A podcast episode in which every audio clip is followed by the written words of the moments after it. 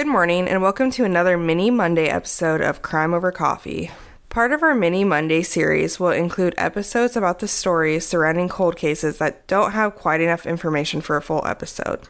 We're your hosts. I'm Abby. And I'm Erica. Today's cold case is going to cover the infamous boy in the box and some of the mysterious surroundings around this case. So pour yourself a strong cup of Joe and let's dive in.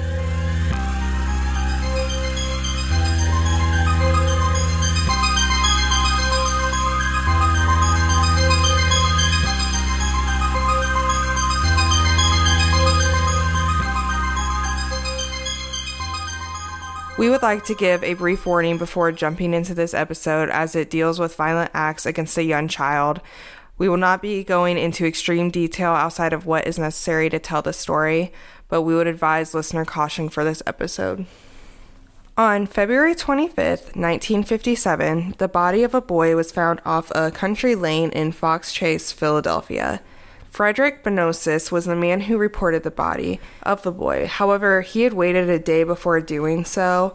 I read that he did this because he kind of was down there tr- trying to peep on young women. So I think he was a little adamant about going to the police because he didn't want to answer those kind of questions. Sounds like a stellar guy.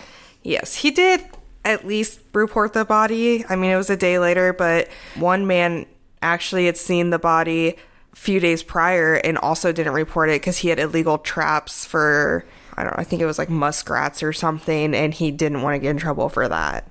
I'm disappointed in this human race.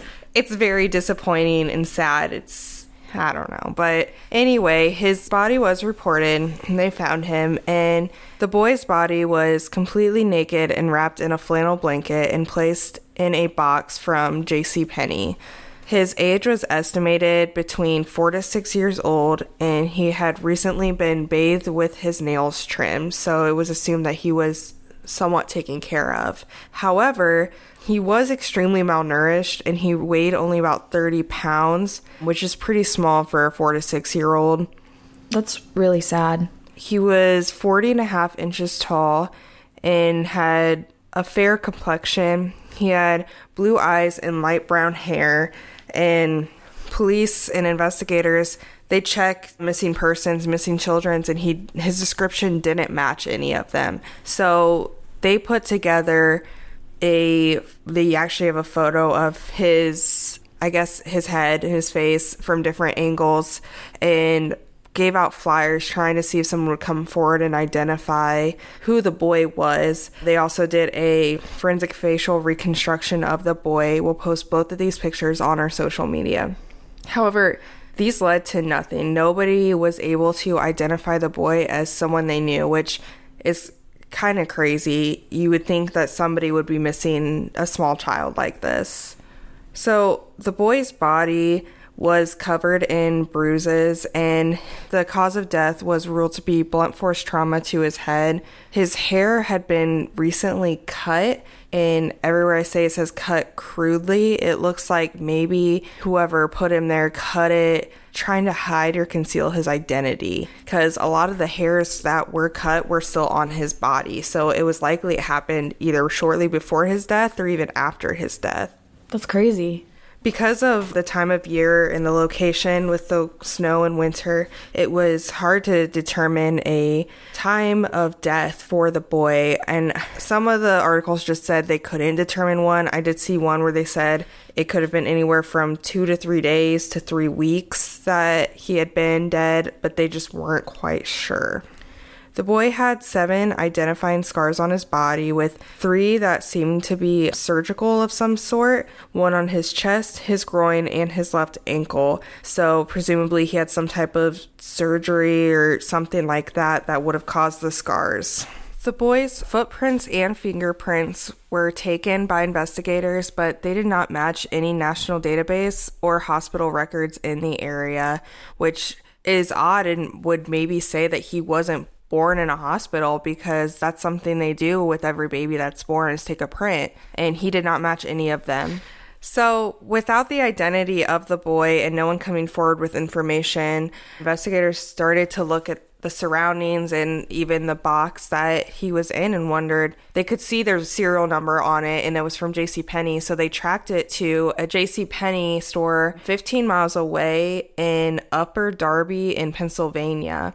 And the box belonged to a bassinet for a baby. And at this time this JC Penney was only doing cash transactions so they didn't have any record of it but they did know that they had sold 12 of these bassinets and investigators put this on the news and put it out there and wanted people to come forward. And they ended up identifying 11 of the 12 bassinets in their boxes and the people who had bought them, but that one never came forward. So I'm not sure. Of course they didn't come forward. it's because they just killed a little boy and stuck him in the box. Yeah, I it makes sense. It's possible too, though, that that person who bought it wasn't the one who did it, but they disposed of the box and the box I mean, how many boxes have you ended up with that aren't from a store that you bought stuff from? it's also, I guess, possible that maybe one of those 11 people that did come forward had the box and they just decided I'll look less suspicious. I do wonder too, it's possible because he was wrapped in a blanket and placed in the box. I wonder if whoever brought the body there had him wrapped in the blanket and there was a box, some reason on the side of the road and they placed it in there. That doesn't make a lot of sense either, though. So I think likely they had the box already at their house. Yeah, that would be my guess as well. The blanket that he was wrapped in, they tried to track, but all they could find out was that it was either made in Quebec in Canada or North Carolina, and thousands of them were made and distributed. So that was just a dead end. I don't know that like where it was made matters as much. I think where it was sold is what's gonna say a lot more. Yeah, I agree. I think, and from what I gathered, it was just sold in a ton of different stores, so there was just no real way to track it. A hat was found near the box. It was a blue corduroy Ivy League style hat, and it actually came from a very specific store. The store name was on the tag, and it was in South Philadelphia. So investigators went to that store and talked to the owner, and she recognized it because it was a custom made hat. The man who came in and requested it wanted a leather strap and buckle put into it. However, it was a cash transaction and she didn't have a name. She did say it was a man who was alone wearing working clothes, which I'm not sure exactly what that means, but he was in his late 20s and he had blonde hair. So, investigators canvassed the area around the store with a description of the man, but it didn't turn up. Nobody knew anything, so that just turned into a dead end as well. There were some other tips, theories, and other things kind of found in the area where the boy in the box was found that you can find on this website that was started. It's called America's unknownchild.net. That's another phrase they use for this boy.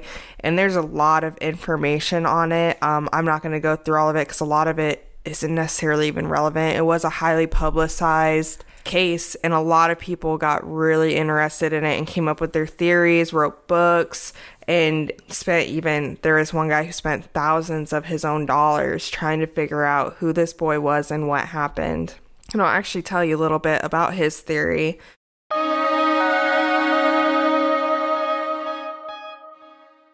The mystery has been solved. Here at Crime Over Coffee, our go to caffeinated beverage for every episode is Fire Department Coffee. And you can get some as well and save 15% with our exclusive coupon code CRIMEPOD15. Owned and operated by firefighters and veterans, 10% of all their proceeds go directly to helping sick and injured first responders. And with an incredible range of flavors and caffeine strength, it's a company that all of us can easily support. So please go to firedeptcoffee.com and use our coupon code CRIMEPOD15 to support us, support them, help first responders, and get some incredibly tasty coffee along the way. Now on Netflix, inspired by the unbelievable true story of a fake hitman, comes the new movie, Hitman, from Academy Award nominee Richard Linklater. At 96% certified fresh on Rotten Tomatoes, critics are calling Hitman a smart, sexy crime thriller with surprises at every turn. Starring Glen Powell and Adria Arjona, Hitman. Now playing on Netflix and in select theaters. Rated R.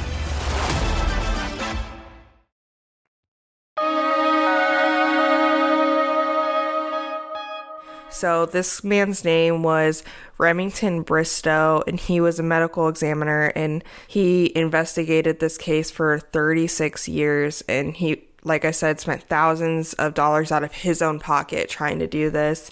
Um, he consulted with a psychic and he came up with a theory that this boy was from a foster family that lived nearby where the body was found. And the psychic kind of backed this up. She would touch metal things and could see where I guess it came from. I don't know, but she touched something that was found with the body and was able to, to, to her, say that the boy was from this foster home and this medical examiner followed into it. And he tried to talk to the family. He believed that the boy was maybe accidentally killed and they disposed of his body and they didn't want to go through the proper ways of telling authorities and stuff that he died accidentally because they didn't want them to know about the kid. So I have a question. If he was part of a foster family, wouldn't they have had some sort of like records and stuff in the foster care system? Or was he thinking that he was biologically the son of the foster parents and that so then there wouldn't have been any record because I would have thought that whoever was the like caseworker for the foster family would have realized that this kid was missing because they do check-ins. Yes, uh, this was actually his theory. He believed they didn't come forward because the boy was a illegitimate son of the father of the foster family. He was having some type of affair with his stepdaughter and believed that the child was theirs and when the child passed away they didn't want that to become known so they tried to dispose of his body it is well later on after the mom that was married to the foster family dad she passed away and then that dad married the stepdaughter so there was definitely something going on there and later on i think she admitted to having a son at some point That's definitely concerning in Yeah. multiple ways. and Emmy Remington, who was investigating this, saw that the foster family was like selling their home and moving, and he went to their estate sale, and there was a bassinet outside that he said looks like the one in question from the J.C. Penney box, and that there were plaid blankets that were hanging on the lines that he believed to match the ones that the boy's body was wrapped in. He got Police Lieutenant Tom Augustine to look into it because he was so convinced, but there is no actual hard concrete evidence to tie them to the death of the boy. If you go to that um, site I told you about, there's a lot more information and reasons why he tried to connect them to the uh, murder or accidental death of the boy that you can check out.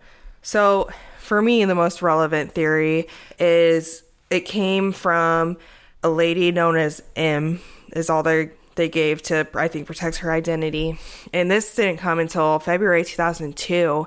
She was from Cincinnati, Ohio, and it actually came in via her psychiatrist because she was seeing one, and uh, she actually I guess told her psychiatrist a story like 13 years prior to this, but didn't want to come forward. And even deciding to come forward in 2002, she wanted her identity to be anonymous. But she claimed that in 1954, her mother, who was abusive to her, bought a boy from his parents in that summer. And she kept him and physically and sexually abused this boy for two and a half years. And his name, according to her, was Jonathan. And eventually, the mom killed him when she was really mad because he threw up in the bathtub. And I didn't mention this earlier, but there were signs when looking at the body that he maybe recently had vomited. So, Tom Augustine, the police lieutenant, follows us up and he goes to Ohio to interview M, who tells them that she had lived in Pennsylvania in the 1950s with her parents.